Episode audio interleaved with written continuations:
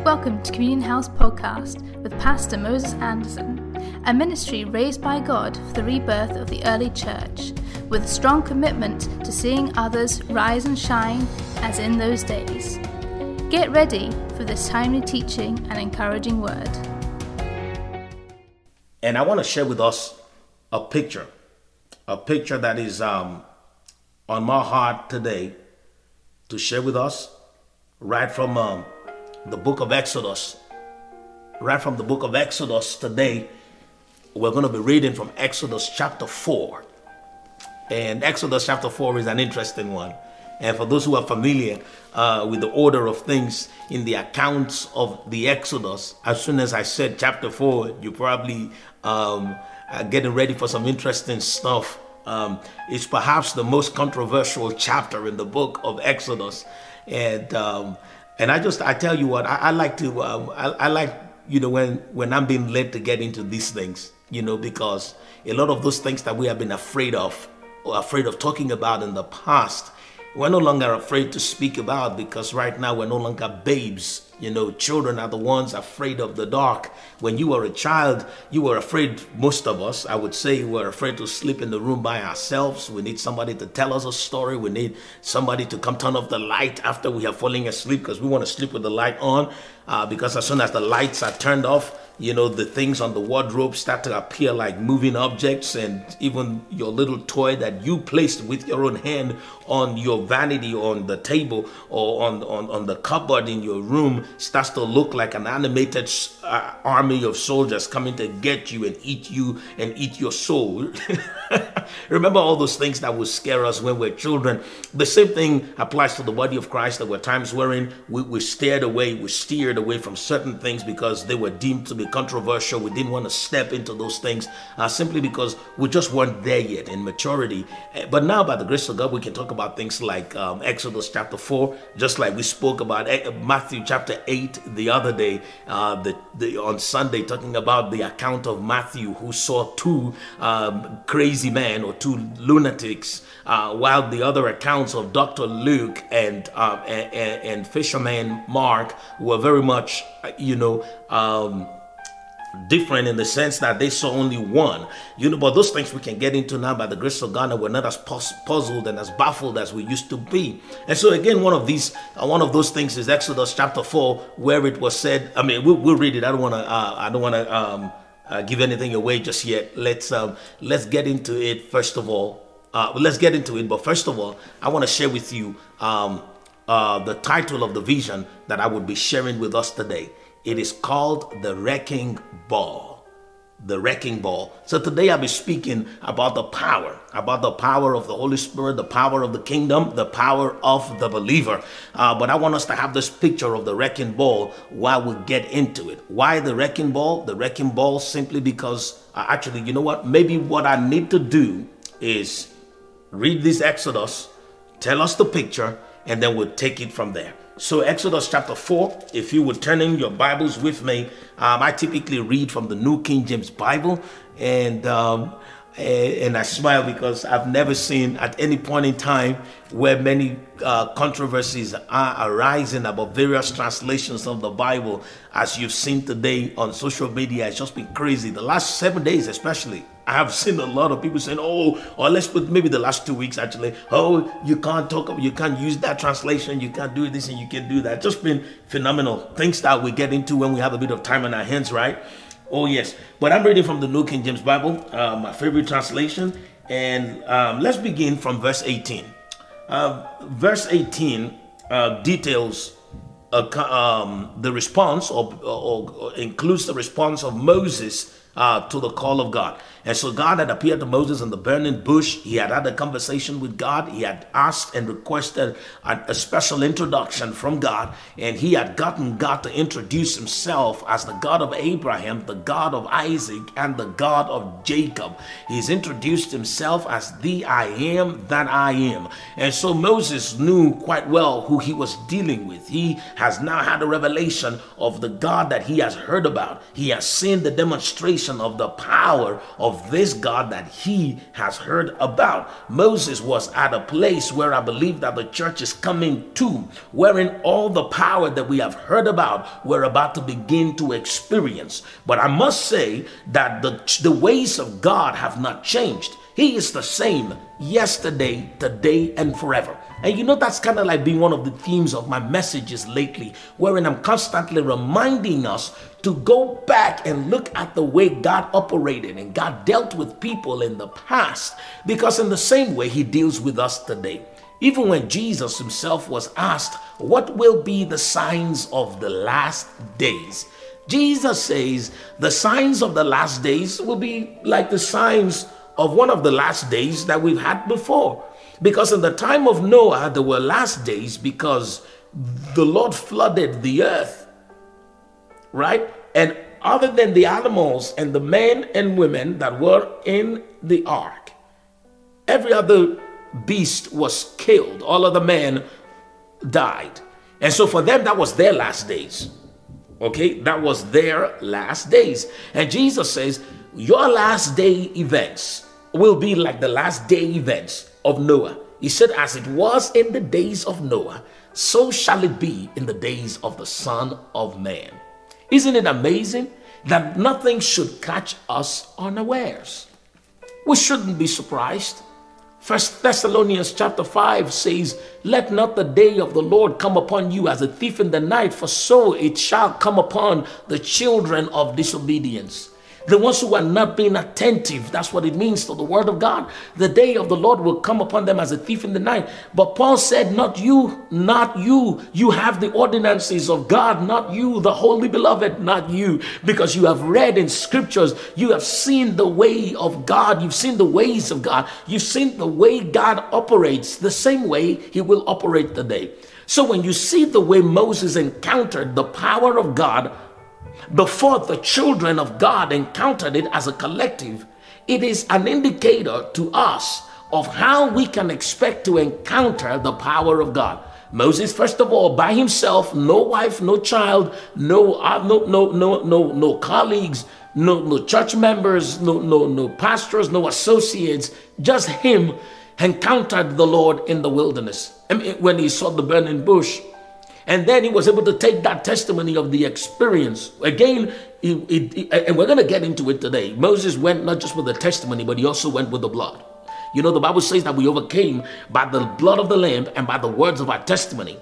All right. And so Moses had a blood encounter, and then he had a testimony with which he went to Pharaoh and went to his brethren, and together the brethren encountered the power of God, and Pharaoh also encountered the power of God. And so I know that on Sunday I was speaking more about the authority of the believer as being more effective in the collective.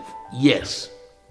However, experiencing the power of God begins with you as an individual.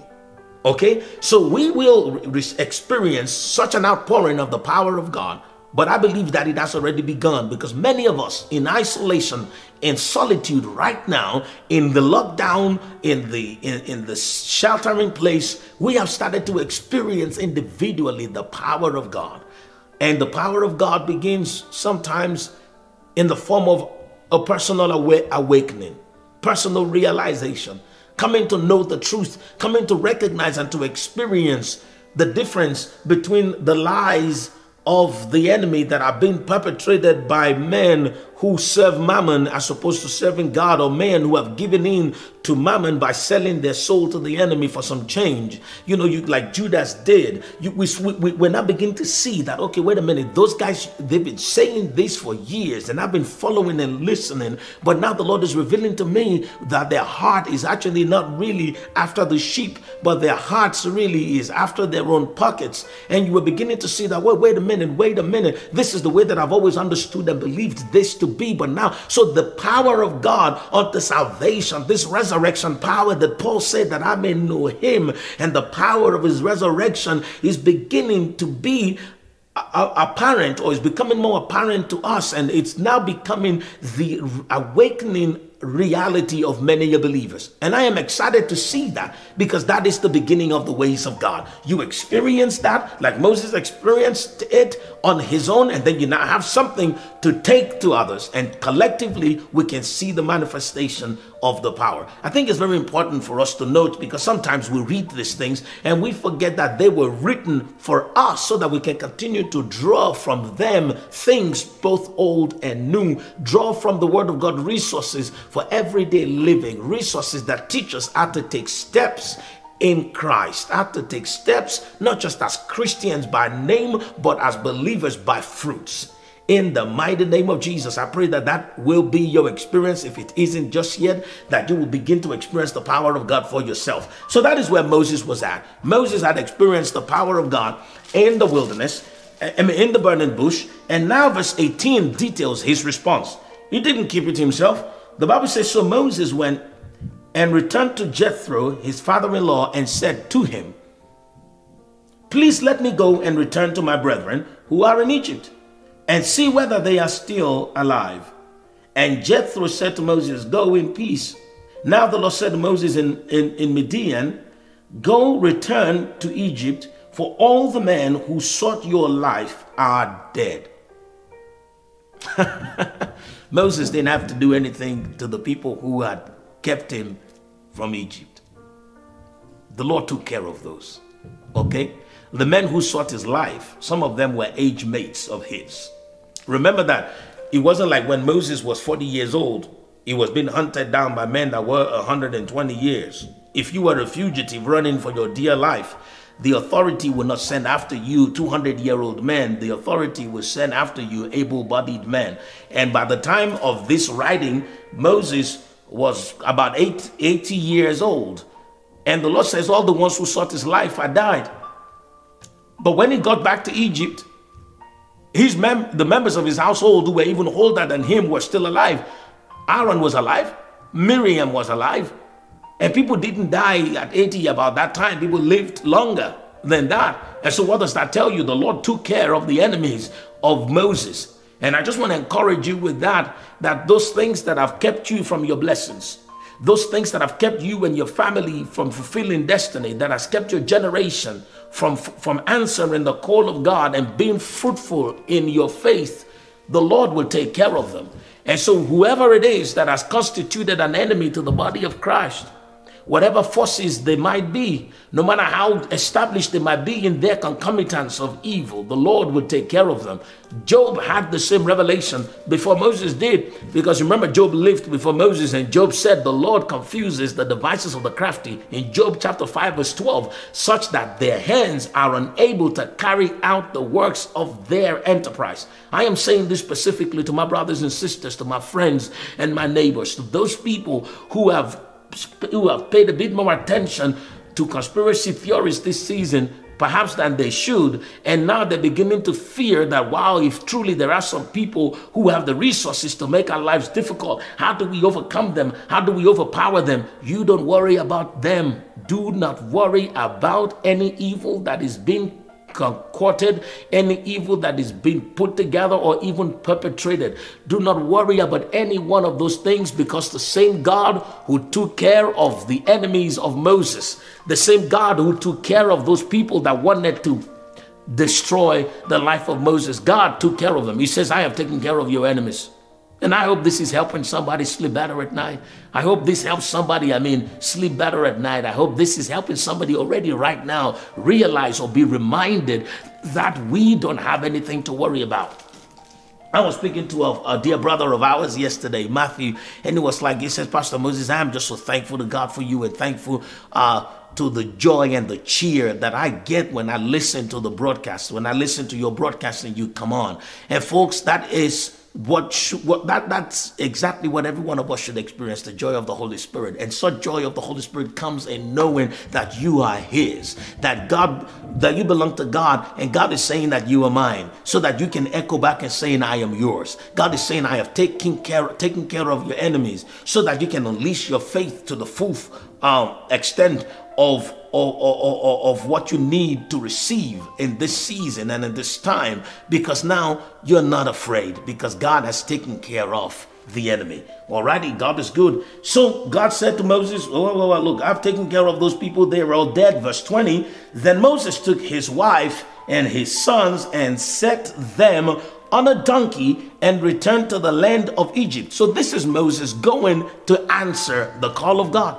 This was not like Jonah, right? When God told Jonah to go to Nineveh, Jonah decided that rather than go to the land of Ninos, which is Nineveh, that he will go. Um, and I, I, I mentioned that on purpose, the land of Ninos, because for a while I didn't know and and if you if you are if you've been studying you know the the story of the missionary journey of of, of jonah and, and, you're getting hung up on the significance of nineveh of all places hope that helps you it was the land of ninos i just i'm just throwing that in there for the people who have actually been looking for that piece of information because uh, for a while it kind of eluded me. And if you are in that in that bracket and you want to know a little bit more about the significance of nineveh in the account of jonah and how that applies to us today you can dm me i've been doing some amazing study. Uh, God's allowed for me to lay my hands on, on some on some historical accounts that actually throw more light on that subject. And I don't want to keep it to myself. But then, of course, maybe this is not the platform for it because I've learned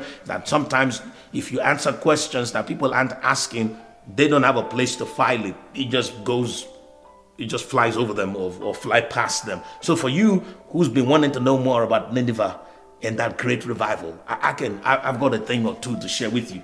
But in any case, um, Moses' account was not like that of Jonah. Jonah was running away, was going in the opposite direction of where God asked him to go.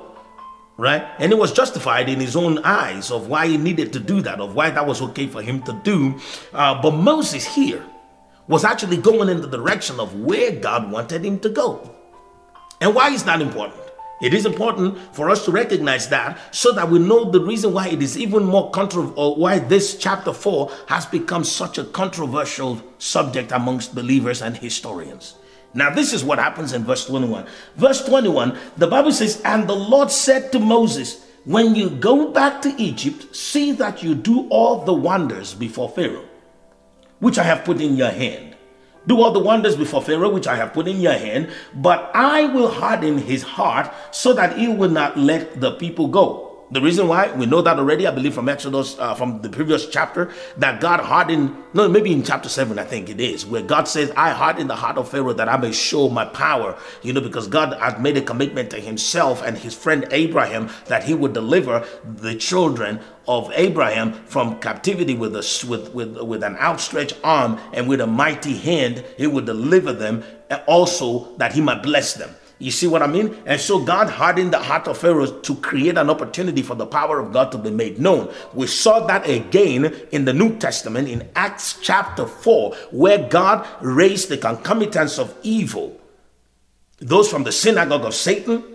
who were calling themselves Jews, whom Jesus says they were not Jews, but they are of the synagogue of Satan, the Gentiles, Pontius Pilate, and Herod, they came together, and the Bible says in, in, in Acts chapter 4 that they came together as the hand of the Lord had instructed, or as the hand of the Lord had preordained. They came together with hardness of heart to constitute an opposition against the church. Why? So that we can see such a manifestation of the power of the Holy Spirit that had never before been seen. You know that that was Acts chapter 4 where the where their hearts were hardened. And in Acts chapter 5, or by the end of Acts, Acts chapter Acts chapter 4, the power of the Holy Spirit had come down in such a way that it almost made the day of Pentecost look like uh like child's play, simply because what we saw was after the day of Pentecost. You know, I, I, mean, after the day of Pentecost, the, the people who came around still came close to Peter and the rest of them, and they were trying to smell their breath like, hmm, maybe these men are drunk. Remember what happened? The Holy Spirit had just come down, and he had come down on the apostles and on the 120, but the people could still come close to them. But when the Holy Spirit came down in Acts chapter 4, we read that by chapter 5, the people could no longer come close to them because the power had been turned to even a higher voltage.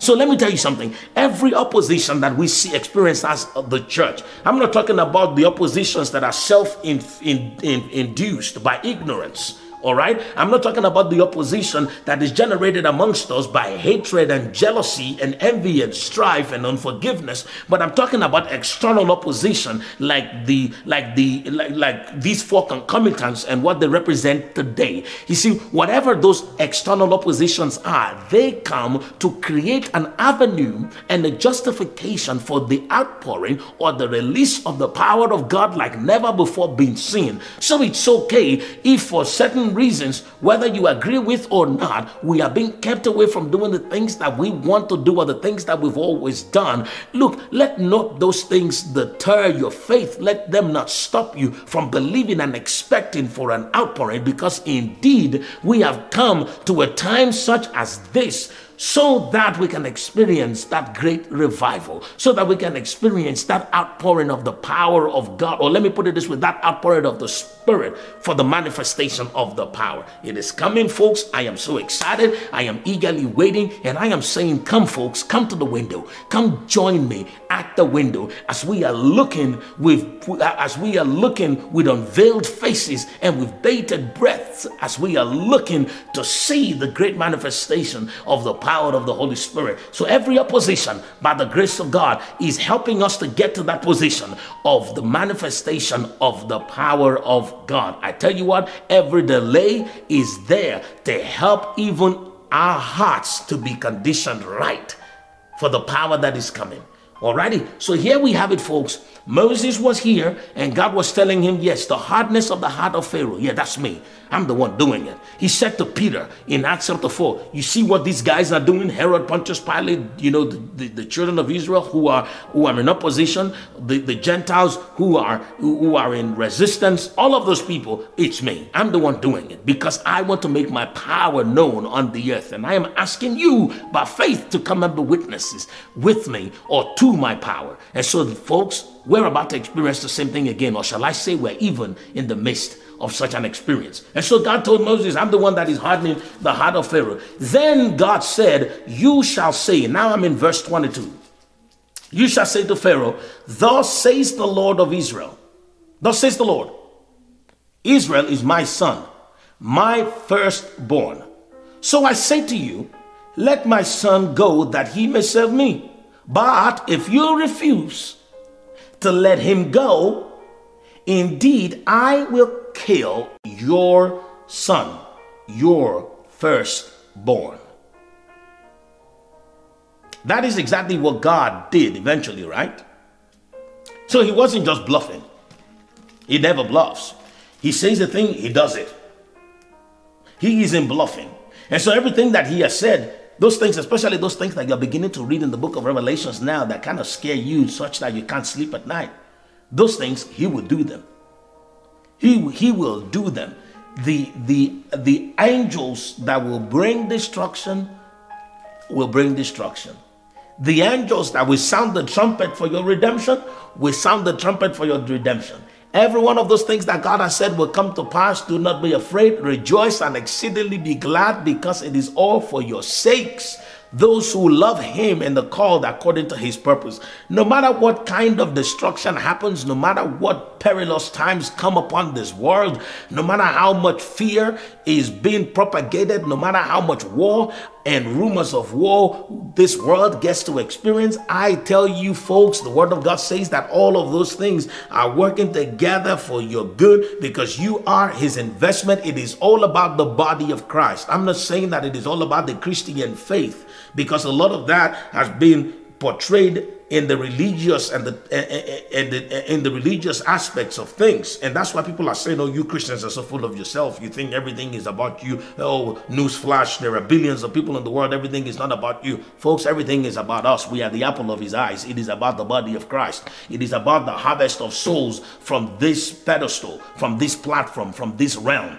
That is what it's about. So no matter what they disguise it to be they may make it look like a political tussle. They may make it look like an economic battle battle, it is all about the salvation of souls. Souls, souls, souls. Not the mountains, not the hills, not the fields. Not the grain, not the wine. It is soul. Maybe a little bit of the wine because the wine and the and the and the oil represents things of our soul, things that are of eternal value. But I tell you what, it is not any one of those things. Those things are there as mere distractions to keep our focus away from the things that matter. What matters is your soul. And if you begin or when you begin to think like that, when you and I begin to become more aware of what is important, of what is of value, we will get up and start winning souls because there is nothing more important than winning souls to Christ. For the Bible says, He that wins a soul is wise. We need to read that and read that again. My brother was calling my attention the other day to the book of Daniel, chapter 7, wherein Daniel was being told that it is about the soul, it's about winning souls.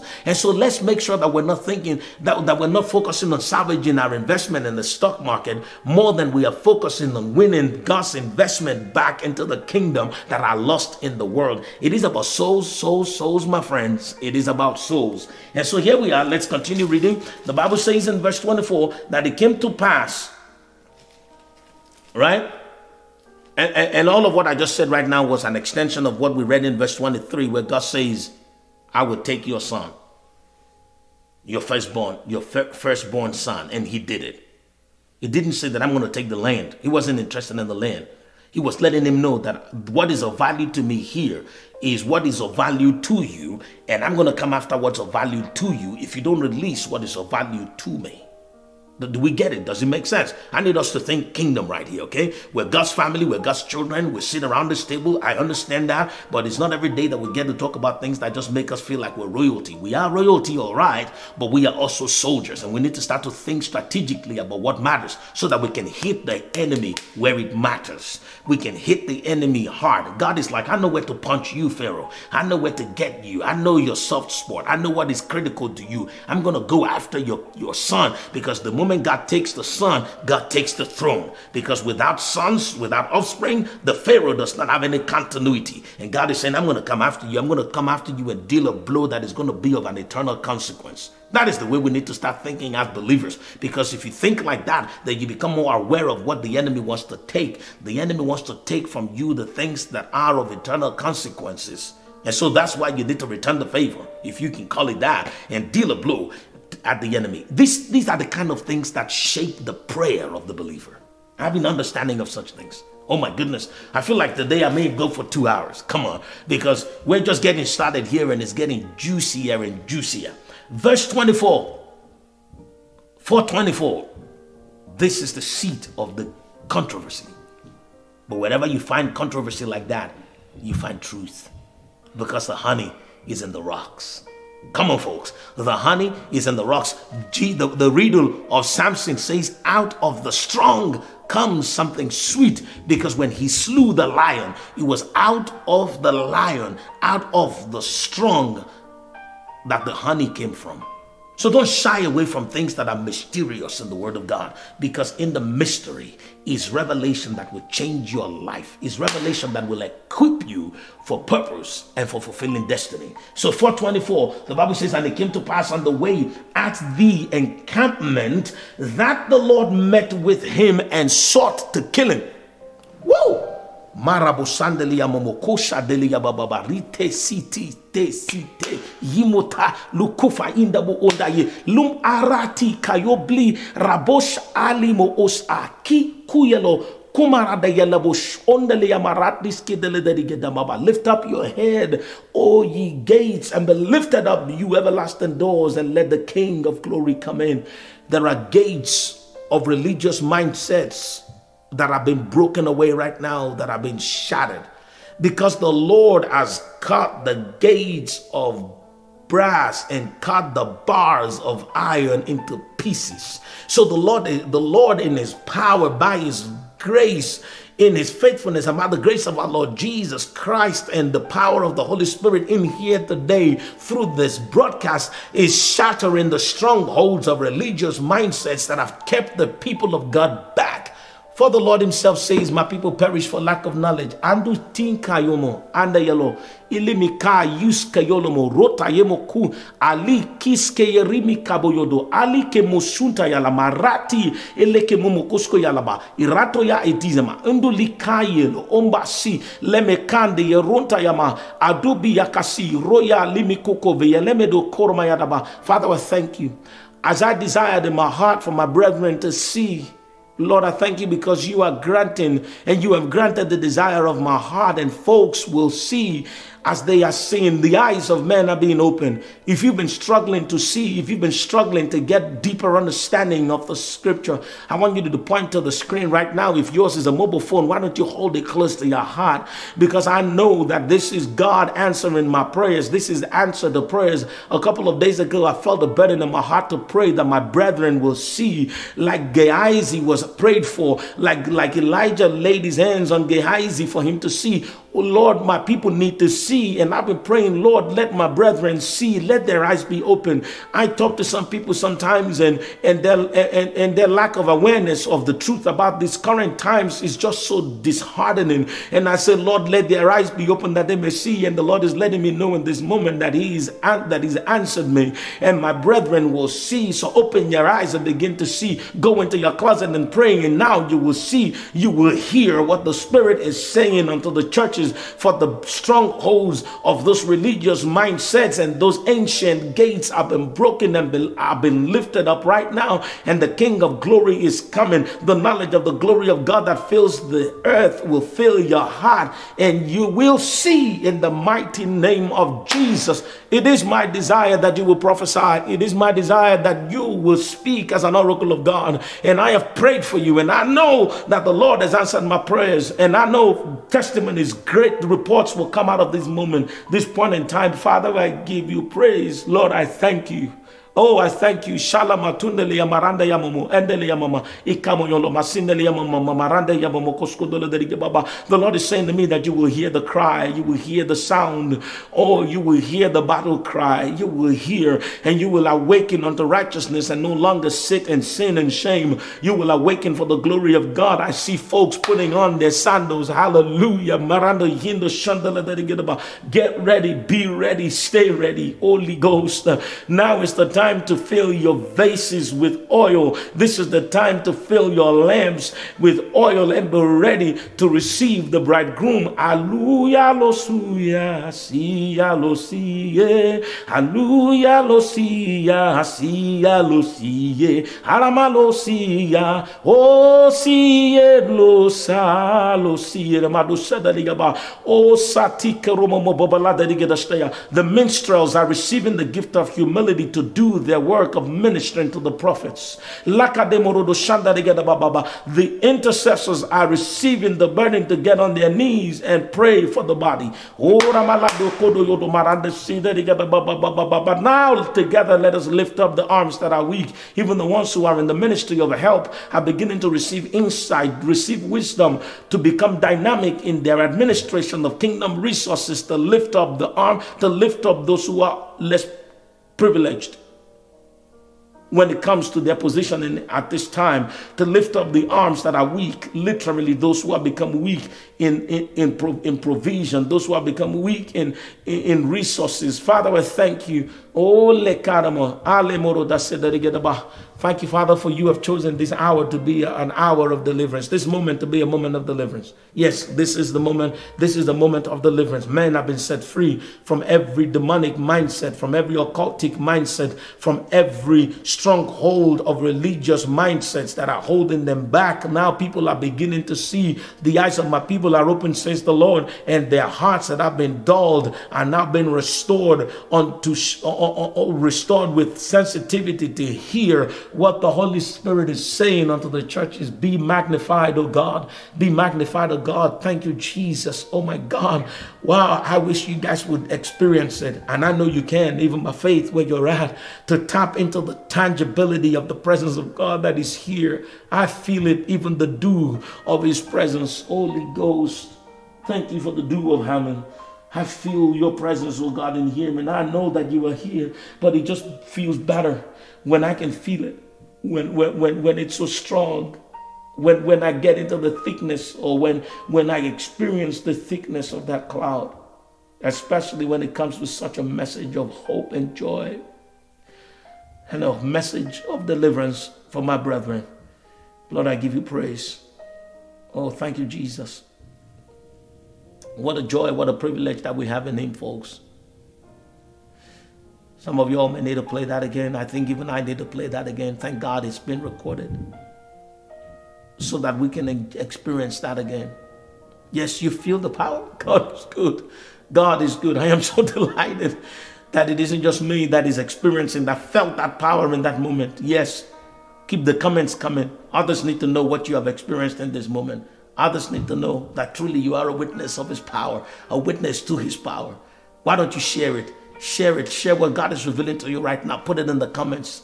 I'm thankful to God for those of you who are already expressing the love, you know, with emojis, but go beyond emojis right now. Type something, say something. If you don't want to be distracted, you can come say it later. But let's keep this post active. Let's keep it bubbling by the grace of God. Thank you, Jesus. I'm going to read that verse 24. In fact, I'm going to move from verse 24 to verse 25. Verse 25 says, Then Zipporah Zipporah is the wife of Moses. Then Zipporah took a sharp stone and cut off the foreskin of her son and cast it at Moses' feet and said, Surely you are a husband of blood to me. So he let him go. That is the Lord. The Lord let him go. If you have a New King James Bible like me, the he is capital H. So he let him go. Then she said, You are a husband of blood because of the circumcision. Folks, this is the wrecking ball. This is the wrecking ball. Remember that I said to you, that is the title of the picture that I want to share with you. The image that I want to share with you, the vision that I want to share with you is the wrecking ball. I want you to just picture a wrecking ball you know what it does?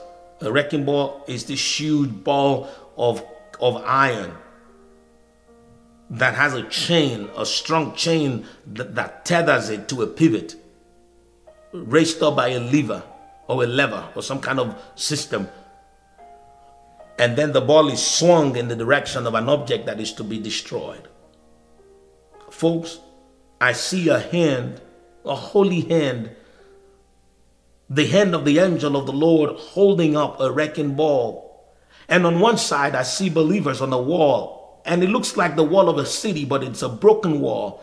And these believers are in sackcloth. They're not well dressed, they look very shabby. And they're all clamoring and asking and plucking at one another as they're reaching to the heavens and saying, Give us the ball, give us the ball.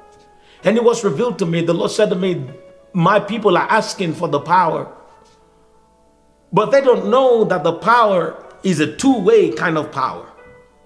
If this power that we're asking for to take down the enemies of God and to advance the kingdom is given to us while we are yet like those people that the Lord is showing me upon the walls of a broken city, then this wrecking ball is not only going to go in the direction of the object to be destroyed, wrecking balls swing both ways like a pendulum. It will go in the direction of the enemy and in, in, in the direction of the obstacle, in the direction of the wall of Jericho, in the direction of the wall of opposition, but it is also going to swing back. And if you're not ready to catch it, if you're not ready to swing it right back, guess what? He destroys you too.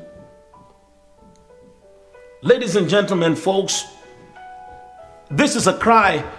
And again, accept me, receive me as the voice of him crying in the wilderness, preparing the way of the Lord. This is about the preparation of the second coming. And the second coming is going to be a coming with power. The Lord is coming to his people with power. And that demonstration of power that will precede the appearing of the most of the Lord God himself in the person of his dear son Jesus in the blue sky will be preceded by such a manifestation of power. And that power is a wrecking ball that swings this way, but it also swings that way. Aren't you thankful that the Lord has not released the fullness of his power? Because if the Lord has released the fullness of his power, we cannot stand in the state that we're in because even the body is not prepared for the power. Are we ready for that power? Ananias and Sapphira were an example to us of when the power came. They were not ready for the power because they still had deception that they were harboring on the inside of them and they had a lying tongue. Do you think we're ready for the power of the Holy Spirit today, folks? Are we ready for the power of the Holy Spirit? Now, before I get into that, I wanted to bring us back to what the Lord said here.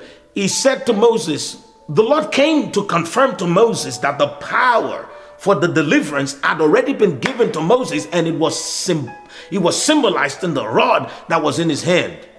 You read Moses had the rod of his power. Verse 21, can we read it again? And the Lord said to Moses, When you go back to Egypt, see that you do all the all those wonders before Pharaoh, which I have put where in your hand. The power is in your hand, folks. The power is in the hand of the church. He says, I have put the power in your hand. And if this power is going to kill the son of Pharaoh,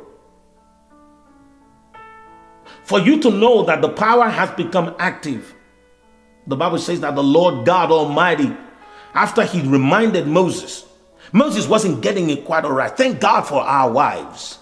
Because sometimes we men, we can just be so slow. But thank God for the women.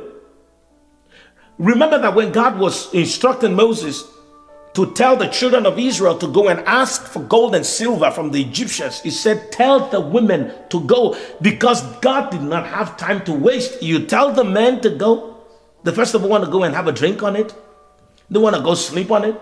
They want to go create a plan on it. They want to create a project plan on it. God needed people that will act immediately. That we act immediately. He said to Moses, Tell the women to go. When Jesus was raised from the dead, after the resurrection, power was made manifest like never before. Because everybody else who was raised from the dead before Jesus was raised from the dead by somebody else. But Jesus now, nobody laid hands on him. He was raised by the power of the Holy Spirit. We saw the manifestation of the resurrection power like never before. The church is about to experience the same kind of resurrection from dormancy. And the way it's going to happen is that only the people who are ready to move will experience it first. Moses even though he had seen the power of God, he had the rod in his hand. He was probably sleeping that night with his head on that rod of the Lord's power. But when God came to kill his son, Moses was asleep.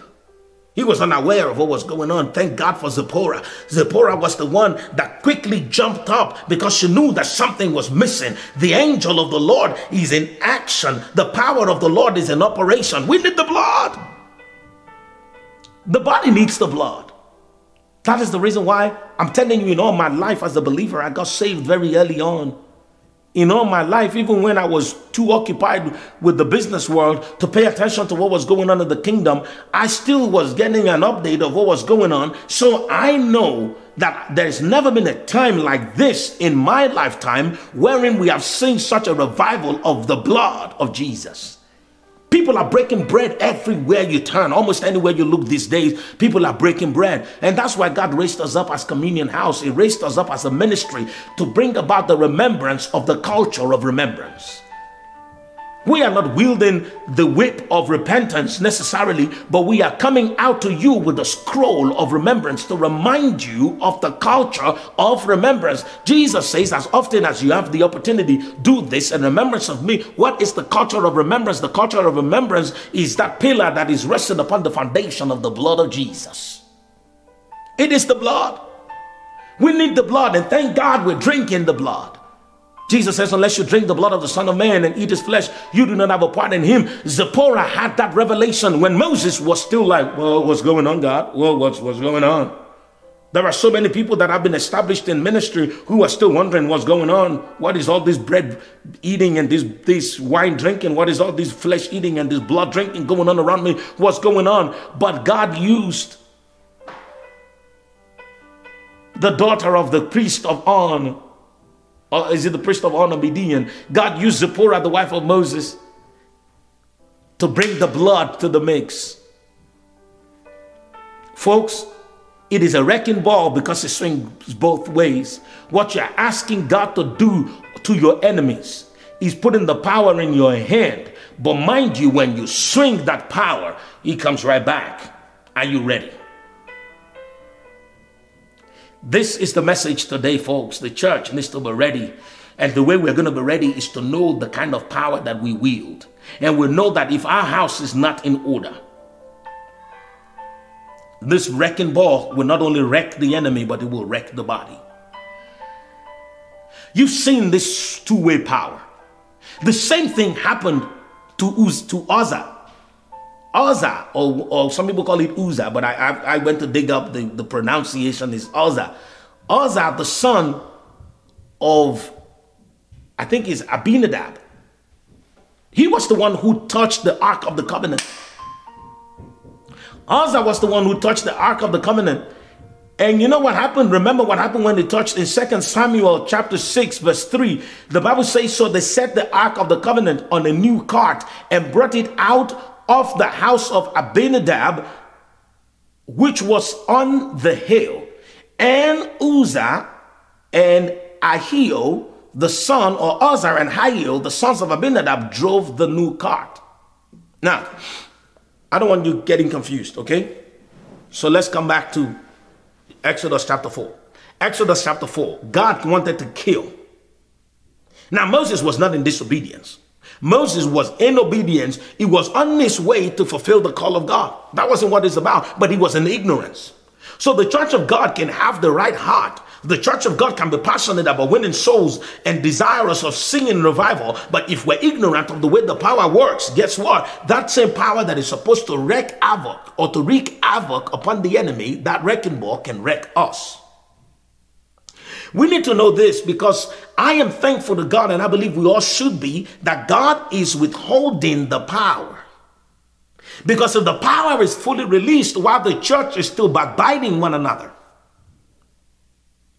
while the church is still lying to one another. The spirit of Ananias and Sapphira is almost taking over the kingdom of God because people are lying about the resources that God has given to them. They want to keep it for their own gain. There are people that have been raised by God as psalmists who need to play so that people like me can prophesy, but they don't believe that they need to support my ministry because it's about them. It's all about them and how they can fulfill their ministry. There is no ministry fulfillment in isolation. There is empowerment in isolation when we are doing it in godly solitude but when it comes to fulfilling our ministry, we're supposed to do it together. There are people who are supposed to be pastors and teachers, but who do not want to share the things that God has shown to them because they believe that if the other man next door gets a hold of these principles, his church will grow. Let me tell you something, it's not his church, it is the church of the Lord Jesus Christ. So quit playing games, you little children. Awake unto righteousness and sin no more.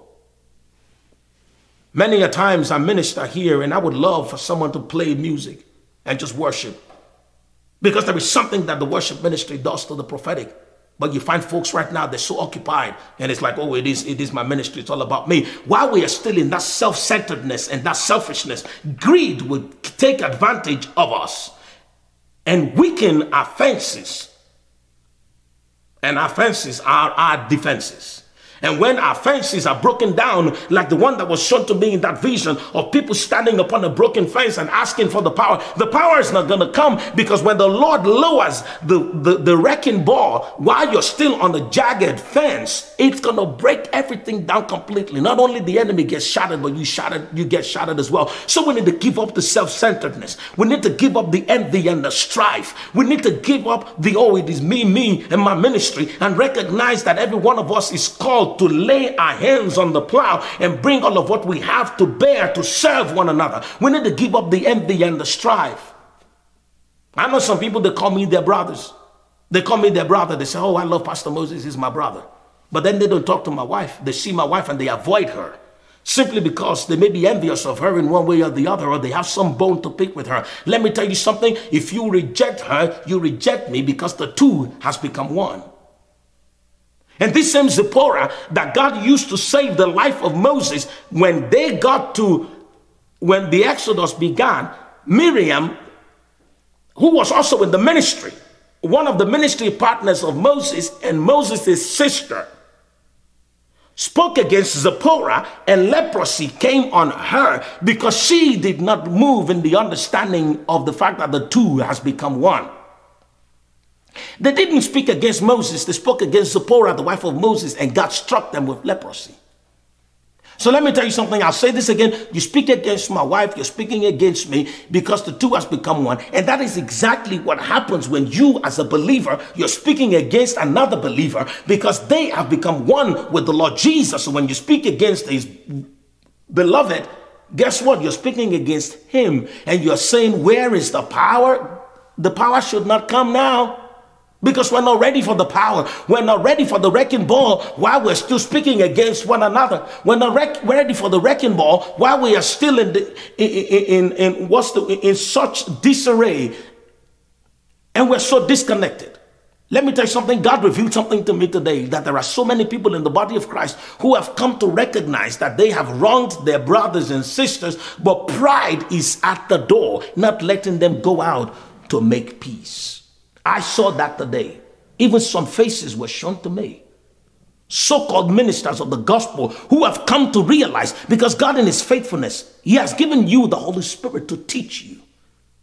And the Holy Spirit has shown to you where you have gone wrong, but the spirit of pride is standing at the door, with, withstanding you from going out to reach out to your brother and say, you know what? We need to put this thing behind us. You're my brother, you're my sister, so take me by the hand.